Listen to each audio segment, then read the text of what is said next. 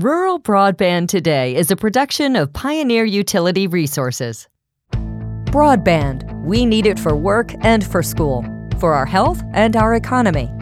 What's being done to bring broadband internet access within reach of every American? Let's talk about it now on Rural Broadband Today. Thank you for listening to Rural Broadband Today, where we take a look at the issues and the people shaping the rural broadband story across America. I'm your host, Andy Johns, and this program is produced by Pioneer Utility Resources. Please share this episode with your network and help us tell the rural broadband story. Today, we're going to be talking about the 2022 Rural Electric Cooperative Broadband Benchmarking Report. And I've got two great guests who are joining me. Uh, I'd like to welcome Rudy Tober, who is CMO of uh, NRTC Broadband Solutions. Rudy, thanks for joining me. Thank you for having me. And we've got Paul M. Breakman, who is the Vice President of Cooperative Business Solutions for NRECA. Paul, thanks for joining. Hey, Andy. Thanks for having me.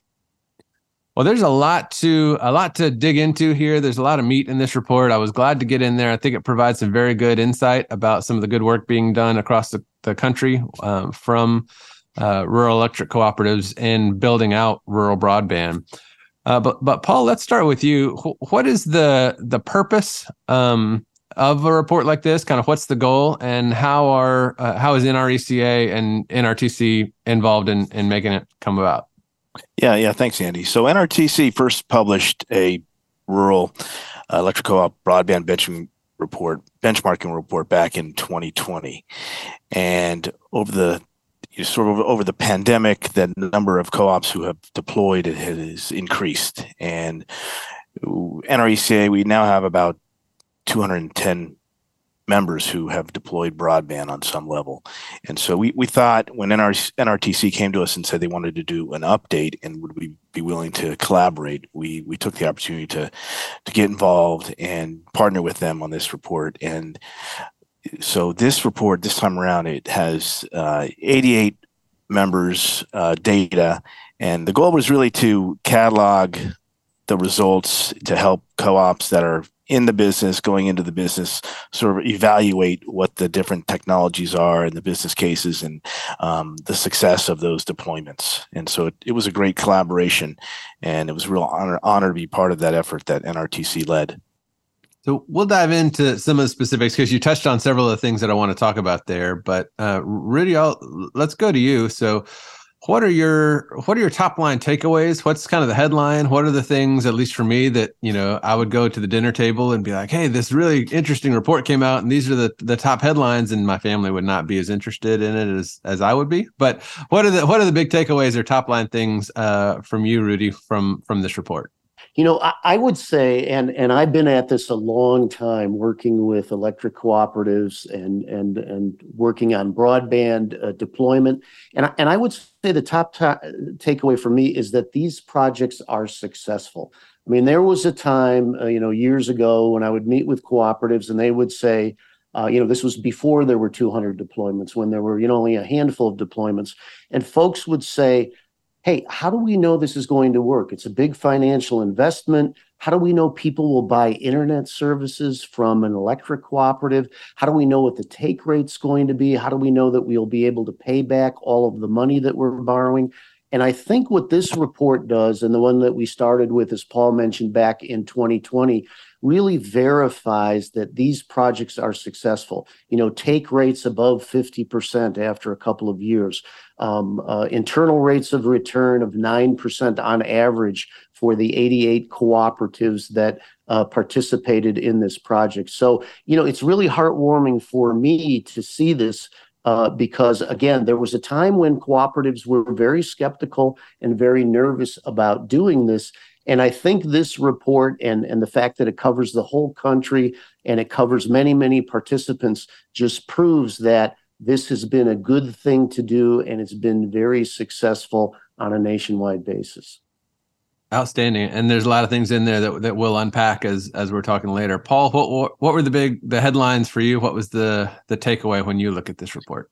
So just when I read some of the results and some of the data, um, some things that stand out, which were obvious, and we'll talk about those, is sort of the, the evolution of technology of where we where we were two or three years ago and where we're headed. now and over the next 48 months and and but something that really stood out to me was uh, and I knew this I, I knew this was going to be an issue and uh, I don't want to downplay the fact that workforce developments are a challenge in right now in in these models right, right? so staffing uh, members that go into the broadband business use all kinds of mixed staffing models. And uh, there's no right way to do it.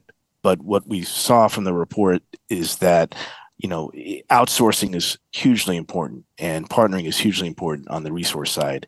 When you talk about the business of broadband versus the traditional electric supply business, uh, which our members have done for over 75 years, uh, it's it's a different it's a game changer, and the right folks to operate those networks are are really different than the traditional folks that have operated the electric, electricity systems. And so there are some difficulties in terms of materials procurement and hiring the right folks. And the report highlighted that, good or bad. It's important that we acknowledge that there are challenges in in the, in this business, uh, and they're different than the traditional uh, the business that we have been in. And I think so. Yeah, and then, and then when I, you I, say let, us define that term, you said mixed staff um, models. You're talking about contractors versus yeah, in-house yeah. or, or partnering with other co-ops, or I mean, yes. it could be a, a number of things. That right. The answer to that question, Andy, is yes. So okay. what we what we saw from the data from and I, I know it from talking with some of the members, but the report really highlighted it is that um, staffing levels will will vary depending on how big your system is, and some folks will outsource uh, on the IT side the help desk functions and cybersecurity functions and partnering with with different vendors to help you to help find the right workforce that's going to support your your network build out. And there's no right one model. And so it's it's it's what co-ops do. You know what we hear a lot. You've you've you've you've talked to one co-op and you've talked to one co-op right? And it, it's the same with these broadband build outs. Um, you know the difficult issues tend to be a you know as i mentioned reporting and compliance and materials procurement and then the and then the hiring piece. And in order to solve those challenges we've we've seen all kinds of different partnerships that are successful. And some co-ops just just increasing their staff and training their some training their existing staff. I think so. Thanks for thanks for um you know explaining that one and, and kind of defining what you've seen there. Was there you were saying something else i think before uh, I cut you off. Did you want to go back there, or uh... no, no? I was in one. One of the piece that stood out a little bit is that, and in Washington, NRC NRECA spends a lot of time um, on the Hill and at the agencies talking about broadband and rural broadband and the initiative and how do we get how do we get funding from Washington and at the state level to the members who are deploying broadband. And so it was interesting to see the data that 92% of our 88 respondents had received at least one federal or state grant. And wow. 60 over 60% of those had received uh, two or more grants. And so it's nice to see and nice to hear about money flowing and there's different levels. But you know we're highlighting the work you know from the, all this funding that's going to be coming from the uh, in, uh, bipartisan infrastructure uh, bill. We've got you know 62 billion dollars from related to that funding effort and 42 billion that's going to flow through the states. And so this is the data we saw from this report is is aligned with um, hopefully what's going to happen over the next 36 or 48 months coming out of Washington and and, and through the states. So it was successful deployments um, are tied to successful financing and funding models it's going to be a very interesting uh, next few months um, as as th- that starts to that starts to come out. Uh, Paul, I'd like to come right back to you because one of the things I don't know that it was a surprise, but I think it's worth noting. Um, so the the motivations uh, to invest in broadband from uh, the respondents to the survey, and they were asked as a one being least important and a five being most important. Um, with an average of 4.7, the um, community service slash economic development was the number one motivation for electric co-ops to get into broadband. And then um, the second one was to strengthen uh, the electric business, things like smart grid that got an average of 4.0. Um, but then the revenue expansion and diversification got a 3.5 out of 5, which is still a high score, but it's not as high as I would have thought. And I'm not I'm not surprised that just knowing electric co-ops that you know the motivation to serve members and serve their communities was was the number one. But I am a little surprised at the how different it is because you hear a lot of folks talk about needing to diversify um, revenue that sort of thing. So, did any of that surprise you, or particularly that the revenue diversification was a, a lower motivating factor? Uh, so, I, have said this in other places. Um, co-ops first went into the electricity business 75 years ago, not because they were in love with the commodity of electricity. It's because they, the challenges associated with getting those investor-owned utilities to serve rural America, and so here we are again right?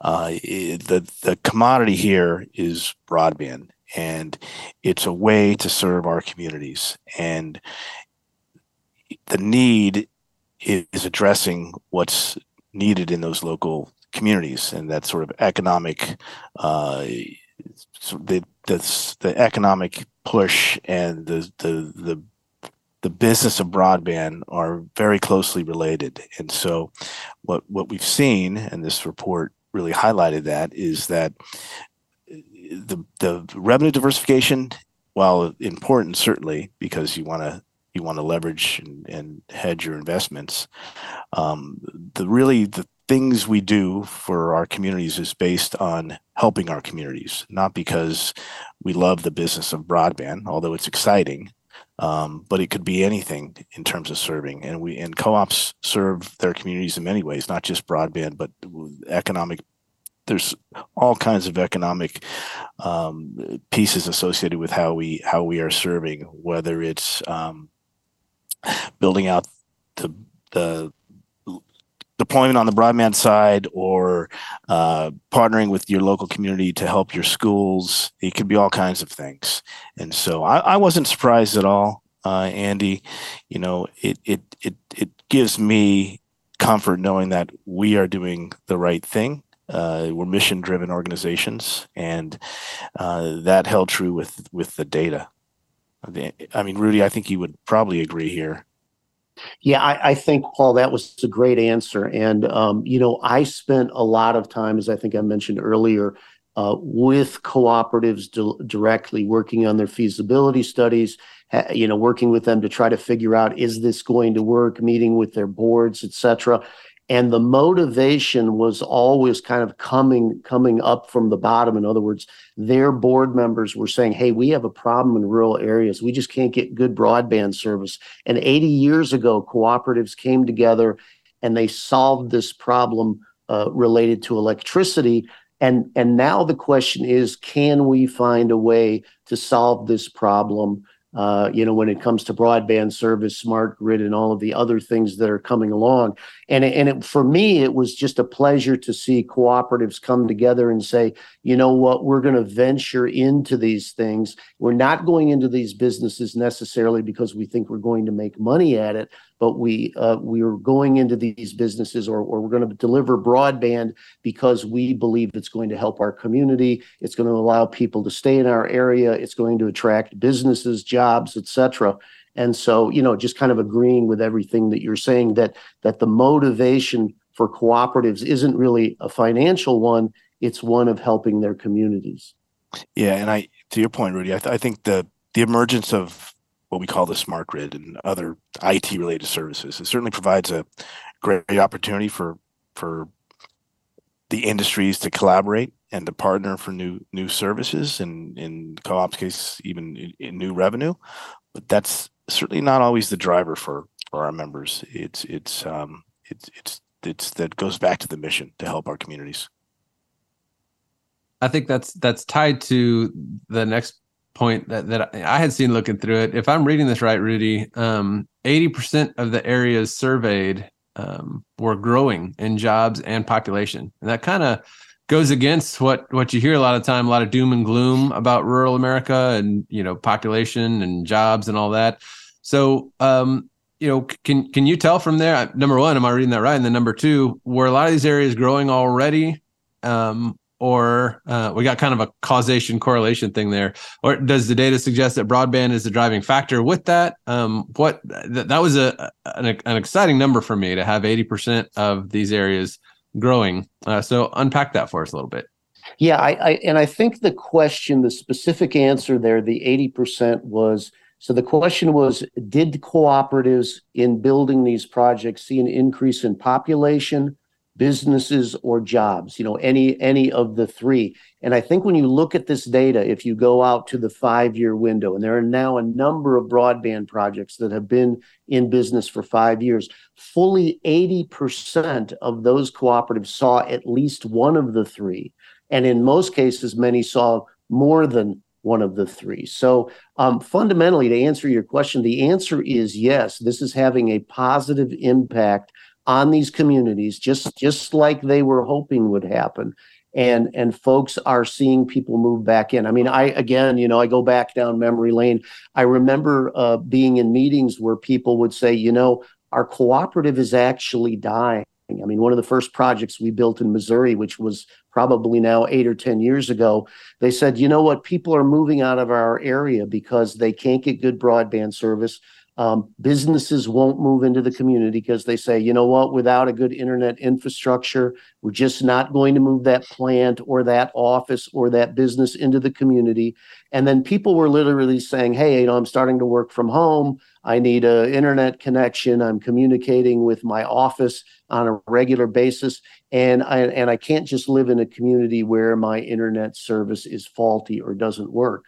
Um, so though you know that one project that I'm thinking of, in fact, uh, I mean that began to reverse after a few years, and uh, the nearest community, the nearest city that folks lived in, the cooperative when when when we started there, they originally said you know the average person lives on about 80 acres in our cooperative, so this is a very rural area, and people were moving out, and then after the broadband network was built and they were delivering you know uh, super fast, symmetrical, high speeds, and and everything that people were looking for. They literally said people were moving out of the nearby city when they realized, hey, I can live on 10 or 20 acres and I can get a symmetrical, you know, symmetrical gigabit internet connection at my home.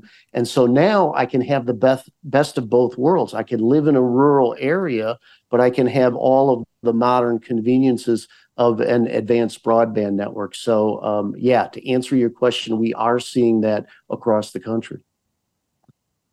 So, yeah, to, to, oh, go ahead, Paul. Did you want to? Yeah, no, that? no, that that's a great that's a great point. And so, Andy, when we we looked at the data, um, is two things about it, right? So, the economic impact the data indicates that it's significant, right? You're talking about an increase, an increase in in in electric meters, increase in population, new businesses, increase in, in home building and planned communities, and uh, an increase in jobs.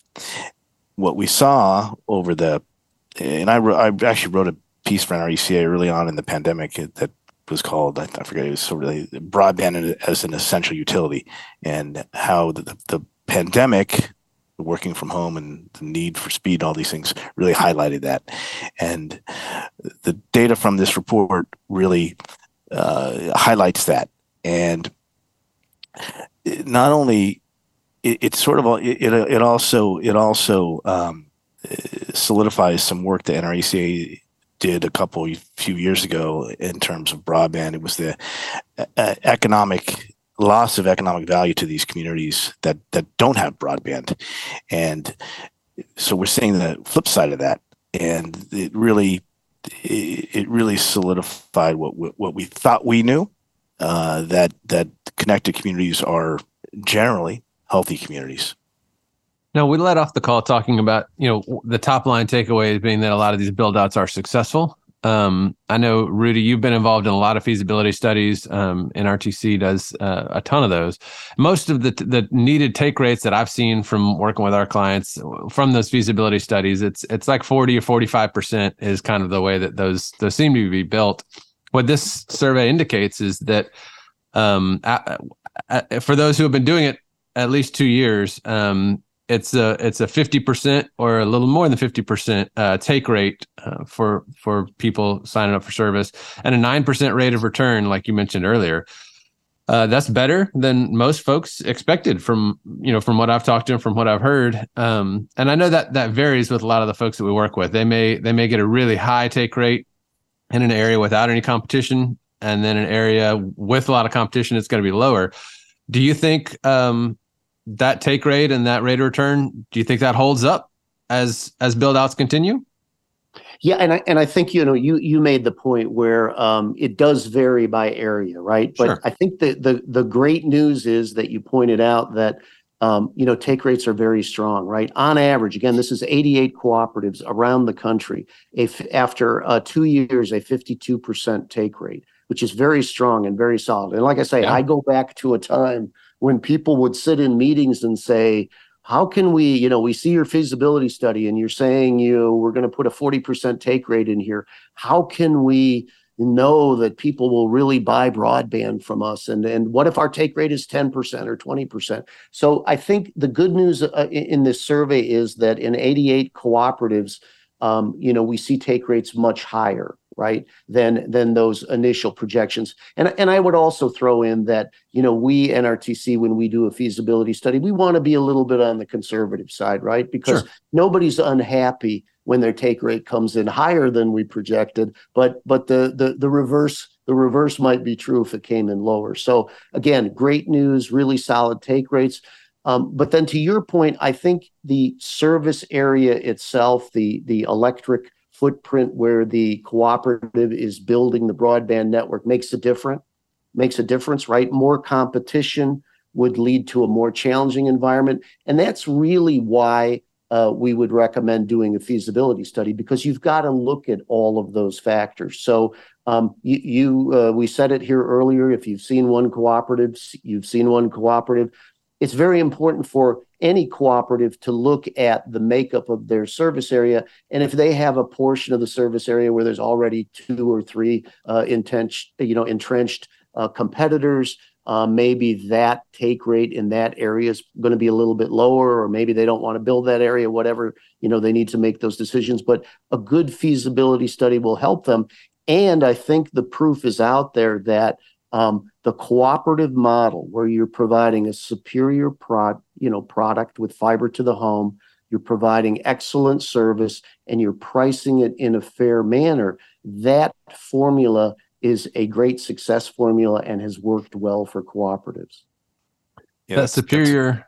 Oh, go ahead. I was taking us towards technology, which is yeah. Uh, a, a dangerous spot. Go ahead, Paul. No, I, I was. I just wanted to add some perhaps some color oh, yeah. commentary. Sure, sure. You know, when I think about when I when I looked at the data and saw these these take rates, uh, I was I was happy, right? Because that just indicates that co-ops remain uh, trusted partners of the communities, and you know this is a competitive business, and I, I I I talk about that a lot when we talk about co-ops deploying broadband and doing things like developing revenue estimates can be tricky and eh, that's especially when you're talking about a competitive market where co-ops generally lack experience in selling services right? We've never had to sell our service. And re- revenue estimates are are built up from from pricing and take rates. And so when i when i see a 50% and higher take rate uh, it's indicative of the of the work that co-ops have done on the front end to make sure they're getting these estimates and numbers right. Um, and something i was happy to see because a lot of times you build you build into these feasibility models a, a, churn, a, what we call a customer churn rate, right, which is turnover due to competition, and it, it happens frequently. And we usually you'd like to see about a you can expect about a two percent month churn rate, right? Uh, and the data we're seeing is that, as I mentioned, uh, we are the trusted partners in those communities and we are the the the, the first providers that the members are looking to.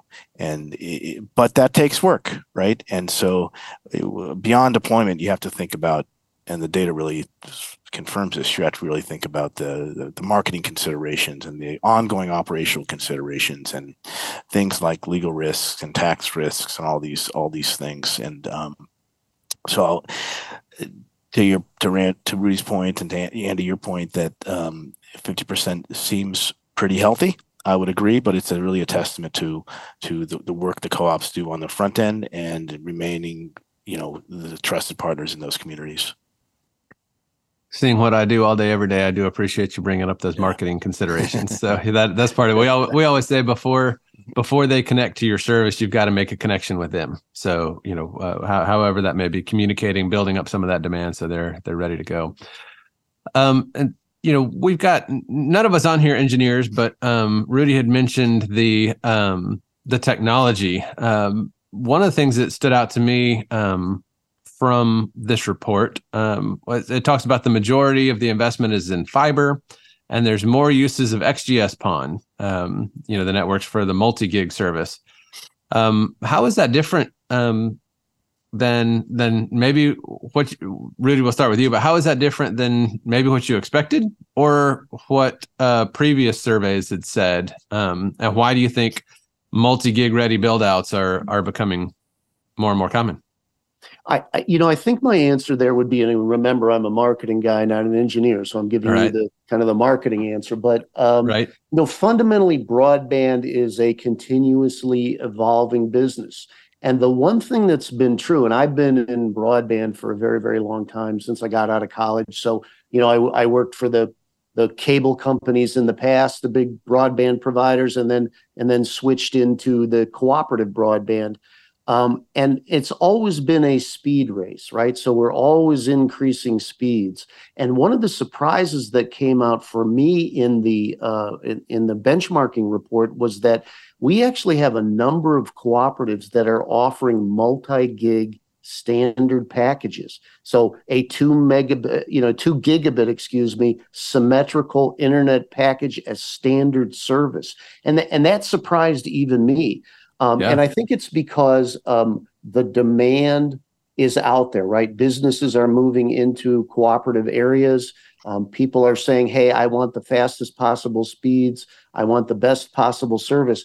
And so, to your question, I think folks are always upgrading the technology that they're deploying. So we see it in new projects where they're saying, "Hey, I'm getting ready for multi-gig internet service. And then we also see as people are rebuilding maybe an older project or extending into new areas, they're deploying the most uh, current technology. And I think, you know, it will always be that way. There will be a, a race for more speed, a race for better technology. And I think cooperatives, to their credit, are at the forefront of providing the absolute best service that they can come up with. So I think you're seeing new technologies being adopted. I'll also throw in that um, a good feasibility study like the ones that we do, you're you're always anticipating a lifespan for the equipment that you will be replacing, right? Maybe sure. it's three years, five years, seven years. Um, and so as people replace that equipment, uh, in accordance with their financial plan, they're buying the latest version. So I think all those all those things play a factor. Rudy, as you're on the marketing side, and Andy too, I can say that as a as a telecom and um, energy lawyer, I'm a I'm a very poorly trained and uncertified engineer as well, and so in terms of uh, XGS-PON technology, we've really seen it become this the de facto standard, right, for meeting those multi-gigabit bandwidth needs for the residential business customers. And just level set a little bit, Andy, for your for your listeners, XGS-PON it stands for the, the 10 gigabyte symmetrical passive optical network, right? So it's it's the updated standard for passive optical networks, and it's it's the it's the technology that supports uh, the the 10 gigabyte per second uh, symmetrical uh, data transfers, the downstream and upstream, and when we move into the next evolution of, of deployments, this this has become what co-ops are investing in, and that probably uh, over the next 36 months or more, we could even move into things like 25 GPON and 50 GPON and 100 GPON. If you would have asked me, uh, do we need this kind of speed um, five years ago? I would have said, for what? Are you crazy? Our, syst- our systems and the technology we're using can't even support it. But this is really aligned with co ops making long term investments.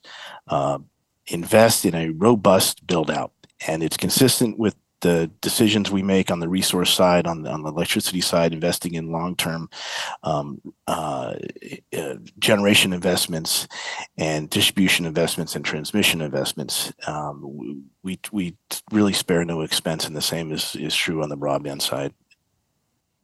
Yeah, and I, and I would add, if I can, Andy, um, sure. you know, as we move into kind of the smart grid era, right, with everything that's going on with electric vehicles and and smart, uh, you know, data monitoring and upgrades on the on the electric side, um, you know, having all of that capacity, having a fiber backbone that has has uh, you know a robust capacity to connect all of those smart grid devices to it, you know, it's it's really becoming kind of the name of the game. So it's really moving these cooperatives to the next level as they deploy more and more devices, more and more speed, more and more things connected to their fiber backbone.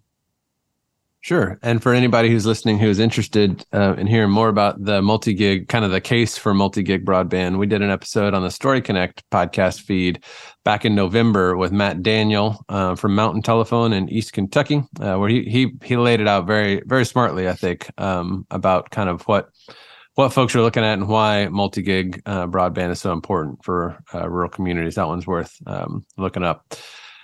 Going back to the the report. Um, and Paul, let's let's start with you on this one. Um, when we're looking at pressures or challenges, obstacles uh, ahead, the um, the pressure for labor and material was one that um, was brought by a lot of the folks. That's that's no surprise, obviously, when there's the kind of funding coming in uh, that there has been, and so many folks getting in. All of a sudden, some of the materials and folks to to work with it um, can be kind of scarce. You mentioned workforce development uh, there at the beginning. But how do you think those pressures for labor and material will shape deployment of fiber on a macro scale? And then what is uh, what is NRECA and other partners doing um, to shape that?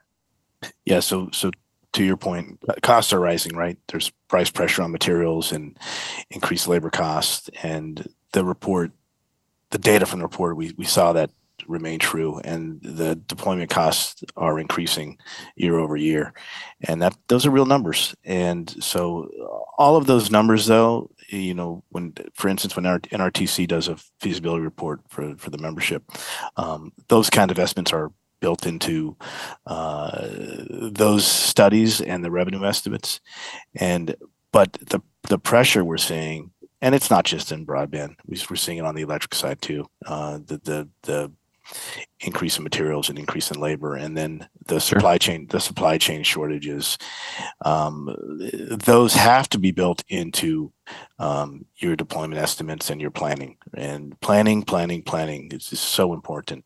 Um, nreca has a number of resources and we work hard in in washington to to address some of those um, specific issues. Uh, we recently rolled out the, the broadband tier to to address the, the members that have specifically gone into the broadband business. That's our broadband tier of services. We we have about 91 uh, members now, and so we're we're we're we are beefing up what we are doing, and we're we're working with our our partners like NRTC on the technology side, and to to partner with them to provide resources, and you know everything from tax memos and and uh, working with our general counsel's office on le- legal implications and our and our government relations on funding opportunities. You, you, know, there's a lot of things available to help the membership. Uh, I, I, like to start on the cooperative.com broadband page and, and sort of dig in. And then uh, folks that have any questions can always reach out to me directly. And of course, I'm going to send them straight to Rudy and NRTC. NRTC. But the, the partnerships we have really andy with with our with our friends in the broadband space uh, and and the, the, work we're doing here in washington um, are intended to to help the members be successful and to recognize that there's challenges associated with with building broadband. And it's not going to be for every member. You know i mentioned it earlier legal implications tax implications operational considerations um, to, to further to the point workforce uh, considerations. It, it's it's it's deep. So uh, members should not go about this, uh, you know, quickly and working with NRTC and and folks to understand the the need to have a the right technology plan in place and the right business case in, in place is really important.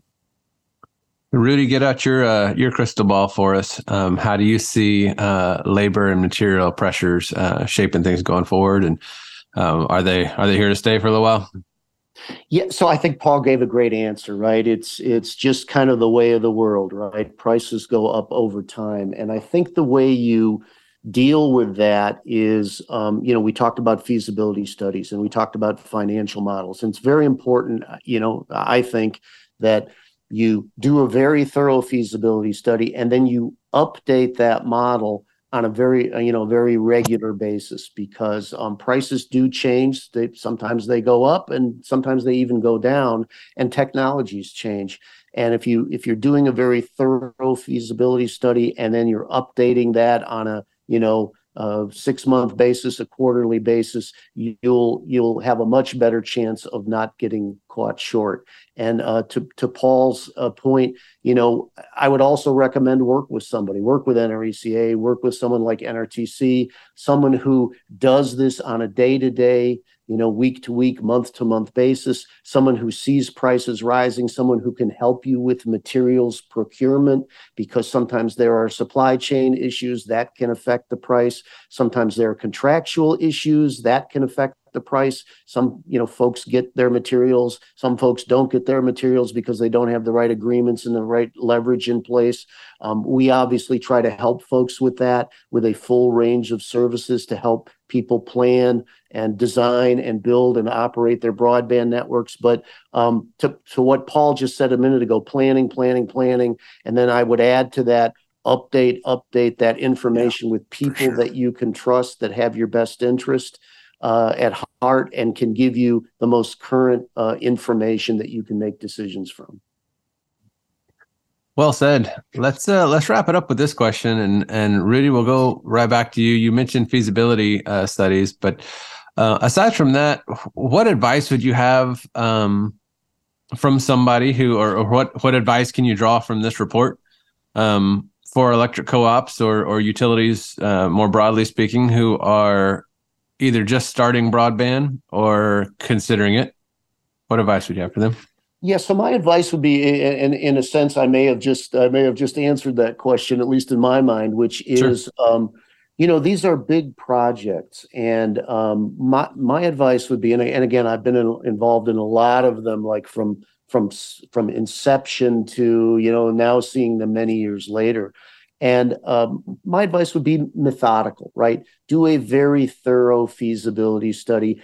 Um, ask all of the questions, make sure you have a very dynamic financial model. The other thing I would recommend is now the, the, the, good news is, and I think our report has proven this, these projects are successful and there is a real track record and there's a real record of data that goes with it. You know, how much does it cost? to build an aerial mile, an underground mile? What kind of technologies are folks uh, using to deploy this? So, um, literally within every state in the country, and I, you know, I don't think there are any exceptions to that. There's probably a cooperative in your state that has embarked on a broadband project, and I would suggest talk to those folks, go visit those folks, ask them what was hard, what was easy, what are the challenges you're facing, what would you do differently.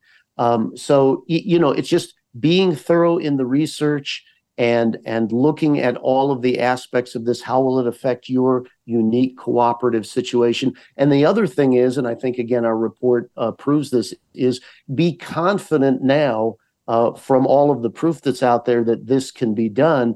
Now really just answer the question what would it look like in my specific situation? And how can i you know do everything in my power to make sure it's a success and I think that's been one of the really cool things to see is is folks reaching out, um, you know, being willing to share that information and, and talk to other folks uh, as well.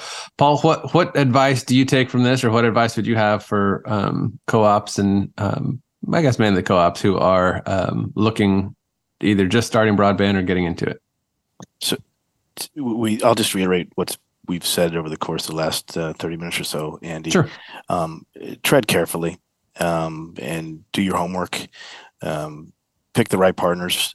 Don't be afraid to fail. because you know there there will be failures and challenges, uh, and recognize that once you start looking into the business of broadband, um, there's many ways to be successful. There's many technology options. There's there's partnership models that work. You you may decide that deployment is not right for the co-op.